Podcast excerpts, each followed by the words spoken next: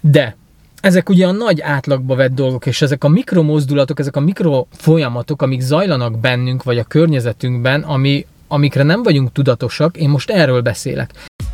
A mai epizódban az érzelemsíkokról vagy érzelemdimenziókról beszélek, és arról, hogy milyen mikrofolyamataink vannak, amikre nem feltétlenül vagyunk tudatosak, hogyan láthatunk ezekre rá, mit tudunk ezekkel kezdeni, és hogyan tudjuk ezáltal valóságunkat is meghatározni. Sziasztok, sok szeretettel köszöntelek benneteket, én Ákos vagyok, ez pedig itt az Érzelemsúlynak az Instant podcastje. És ma arról szeretnék beszélni igazából,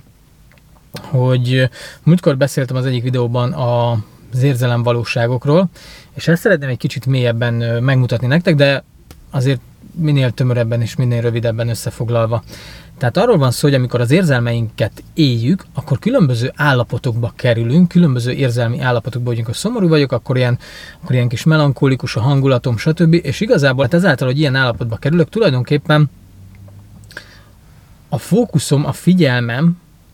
és ebbe az állapotba fog átváltani, tehát azokat a dolgokat fogom észrevenni, és azok a dolgok fognak megjelenni nekem abban a pillanatban, amik, amik ezzel összhangban vannak, ezzel, ezzel harmóniában vannak. Hogyha ideges vagyok, ha mérges vagyok, akkor, akkor biztos megfigyeltétek már ti is, hogyha mérgesek vagytok, idegesek vagytok, akkor sok olyan szituáció jön szembe, meg olyan szituációkon is felhúzzátok magatokat, amin esetleg nem kéne. Sok olyan szituáció jön szembe, amiben amiben egyszerűen ez a feszültség ez tovább generálódik. Nem biztos, hogy maga az életben az a feszültség jelen van, de abban az állapotban, amiben vagy, amiben működsz, az jelen van. És vannak ezek a különböző állapotok, és ugyanígy, ahogy vannak ezek a negatív állapotok, vannak ugye a pozitív állapotok is, mikor mondjuk boldog vagyok, felszabadult vagyok, jól érzem magam, hálás vagyok, stb., akkor igazából abban az állapotban tudok én működni, és abban az állapotban ö, szemlélem a dolgokat, és lehet, hogy ugyanúgy megtörténnek események az életemben, lehet, hogy ugyanúgy mondjuk megyek az autóval, és akkor ö, kijönnek elém, nem tudom, lelép a gyalogos ott, ahol nem kéne, stb. Tehát, hogy lehet, hogy megtörténnek ugyanezek az események, csak éppen máshogy élem meg, máshogy reagálok. És erről beszéltem a múltkor, hogy nekem ezek azok a valóság síkok, vagy ha máshogy tetszik, akkor mondjuk ilyen érzelem, érzelem vagy a valóságnak a dimenziója az érzelmeink alapján, hogy éppen milyen érzelmi állapotban vagyunk, az a valóság lesz domináns nálunk. És ez így mind szép és jó, és akkor mondhatjuk azt, hogy oké, okay, oké, okay, akkor tudom, hogyha ideges vagyok, feszült vagyok, akkor olyan dolgok fognak történni. De általában ugye nem tudatosan vagyunk benne ezekbe az állapotokba, nem belekerülünk ezekbe az állapotokba. Régi mintarendszerénk visznek minket ebbe bele, és tulajdonképpen úgy működik, hogy hogy elég csak egy, akár egy, egy illat, akár egy, egy kósza gondolat, ami csak így átfut az ember fején, csak egy pillantásra valami megjelenik a térbe, és egyből bekapcsol. Tehát, hogy nem tudunk rá alapvetően, hogyha nem vagyunk rá tudatosak, akkor nem tudunk rá odafigyelni. És ugye az első lépés az lenne, amit már mondtam az előző videóban is, vagyis a kettővel ezelőtti videóban, hogy igenis tudatossá kell válnunk abba, hogy az érzelmeink, azok milyen hatással vannak az életünkre, és hogy milyen érzelmeket viszünk éppen a napjainkban az adott pillanatban. Szorongunk, feszültség van bennünk, jókedvűek vagyunk, boldogok vagyunk, és nem csak, hogy tudjuk ezt, hogy milyen érzelmeket viszünk, hanem a második lépcső az az lenne, hogy megfigyeljük, hogy ezek mitől vannak, tehát mi az az életünkben, amitől mondjuk frusztráltak leszünk, feszültek leszünk, mert van egy nagyon tág terület, ahol nagyon sok mindent rá tudunk erre húzni, és biztos meg tudjátok ti is mondani, hogy tíz dolgot fel tudtok sorolni, hogy mitől lesztek feszültek, frusztráltak, zaklatottak, stb., vagy hogy mitől vagytok boldogok, jókedvűek, sorolhatnám. De ezek ugye a nagy átlagba vett dolgok, és ezek a mikromozdulatok, ezek a mikrofolyamatok, amik zajlanak bennünk, vagy a környezetünkben, ami, amikre nem vagyunk tudatosak, én most erről beszélek. Tehát nem arról, hogy ú, bejön a főnök és kiabál velem, felemeli a hangját, akkor evidens, hogy akkor az nekem rosszul fog esni, és rosszul élem meg, tehát az emberek nagy része így reagál rá. Én azokról a mikromozzanatokról beszélek, és azokról a mikropillanatokról, amikor mondjuk tegyük fel, hogy van egy ilyen triggerünk, hogy bejön a főnök és kiabálni fog, de mondjuk nem jön be a főnök, vagy nem fog kiabálni, de ugyanúgy kinyitja valaki az ajtót. Csak elég, hogyha ugyanazzal a lendülettel nyitja ki az ajtót az iroda, irodába, mint ahogy a főnök szokta, és nem kell, hogy ez tudatos legyen, és már összerezzenhet a gyomrunk ezen. Tehát én ezekre a mikromozdulatokra, mikro ö, energiákra gondolok, amikor valami olyan történik, amire nem biztos, hogy tudatosak vagyunk, nem, nem látunk rá, és nem is tudjuk feltétlenül megfogni. És ugye ennek az lenne a célja, vagyis az lenne a feladatunk, hogy elkezdjük ezeket monitorozni, megfigyelni saját belső érzéseinket, hogy mikor mi zajlik bennünk. Ez így elsőre egy ilyen nagyon nagy falatnak tűnhet, de hogyha elkezdünk figyelni, akkor sokkal egyszerűbb lesz, és elkezdjük felfedezni ezeket a, ezeket a pici kapcsolókat, amik igazából beaktiválnak nálunk állapotokat. És azáltal, hogy elkezdjük ezeket figyelni, elkezdünk felszabadulni ezek alól az állapotok alól, vagy legalábbis nem olyan szinten fogjuk első lépcsőbe megélni. Mert hogy valószínűleg attól még, hogy felismerem, hogy ú, most bennem zajlik valami, attól még meg fogom azt abba a formába élni, de aztán a következő lépcsőbe már képes leszek rá reagálni, mert tudni fogom, hogy az ajtónyitás például, vagy egy másik reakció, vagyis egy másik impulzus, az mit fog beindítani bennem. Tehát, hogyha erre képes vagyok, hogy ezt már tudom, és oda tudok erre figyelni, akkor el fogom tudni kerülni, vagy legalábbis tudok máshogy reagálni, mert mindig arról szól ez a történet, hogy vannak bennünk ezek a mintarendszerek, és tudjunk máshogy reagálni, mint előtte, hogy megtörjük a múltnak a sablonjait, a múltnak a sémáit, hogy valami új legyen. És ugye erről már beszéltem több videóban, hogy ilyenkor jön egy ilyen furcsa érzés, egy ilyen, egy ilyen ö, kényelmetlen érzés igazából. Mert hogy azt mondja a testem, hogy én fel vagyok készülve valamire, itt most ö, nagyon fogok kiabálni, mert hogy most itt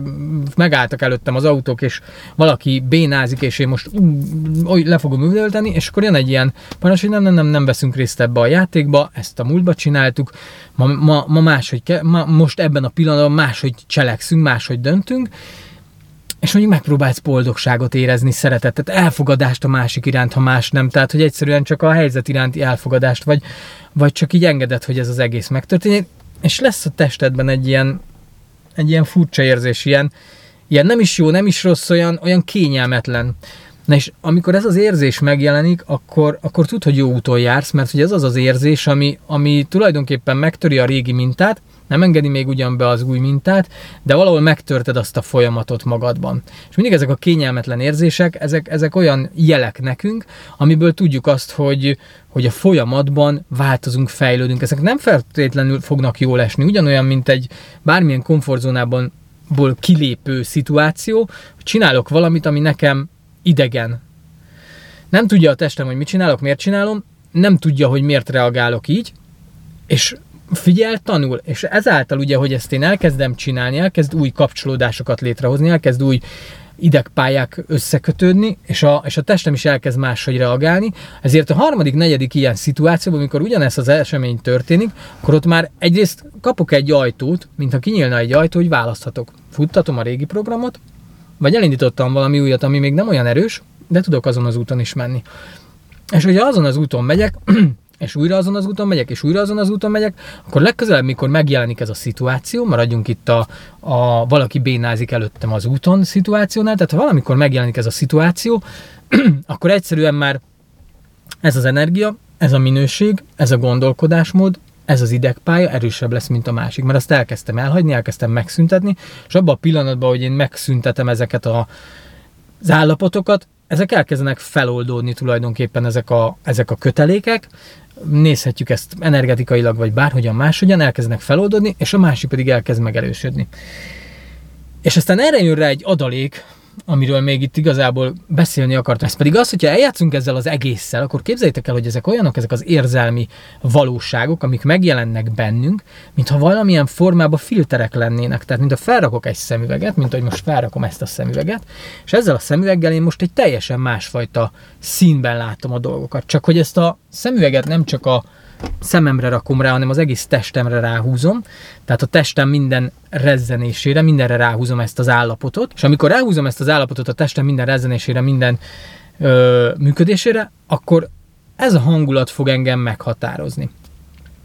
Ahogy az elején is mondtam. De hogy ebben az a szép, hogy ahogy mondtam, hogy ez egy filter, ahogy én felveszem ezt a szemüveget, és magamra rakom,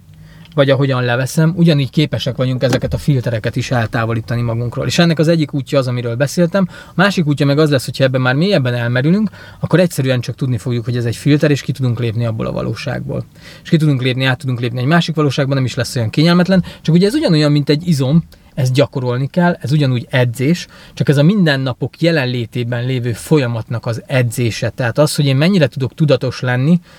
a mindennapi mikropillanatokban, mennyire tudok figyelni magamra, És az elején az ilyen nagyon lehetetlennek tűnik, mert hogy egyáltalán nem vagyunk tudatosak ebbe, egyáltalán nem szeretünk magunkkal lenni, egyáltalán nem szeretjük a saját belső valóságunkat, holott, hogyha az elkezdenénk felfedezni, hogyha az emberek megengednék maguknak, hogy felfedezik, akkor, akkor igazából rájönnének, hogy minden mennyország bennünk van, és minden csoda bennünk van, és hogy ez, ez tud kifelé megnyilvánulni, megtestesülni, a, az egész életünkbe. Tehát, hogyha elkezdek figyelni ezekre a mikrofolyamatokra, amik zajlanak bennem bizonyos szituációkban, akkor egyre tudatosabb leszek arról, hogy mikor, hogyan működök, mi jelenik meg bennem egy-egy szituációban, és azáltal, hogy ez megjelenik bennem, képes leszek az adott pillanatban dönteni, változtatni. Képes leszek azt mondani, hogy köszönöm szépen, ezt innentől kezdve nem csinálom tovább. Lehet, hogy ez így kimondva kevésnek tűnik, de higgyétek el, hogy, hogy a szavaknak iszonyat nagy ereje van, és aztán ez valahol a tudatunkban is egy parancsként jelenik meg, és akkor most nem beszélünk még a tudatalatti programozásról, mert abban most nem megyünk bele, de hogyha már ezeket az apró mikro lépéseket képesek vagyunk megfigyelni, akkor maga a figyelem,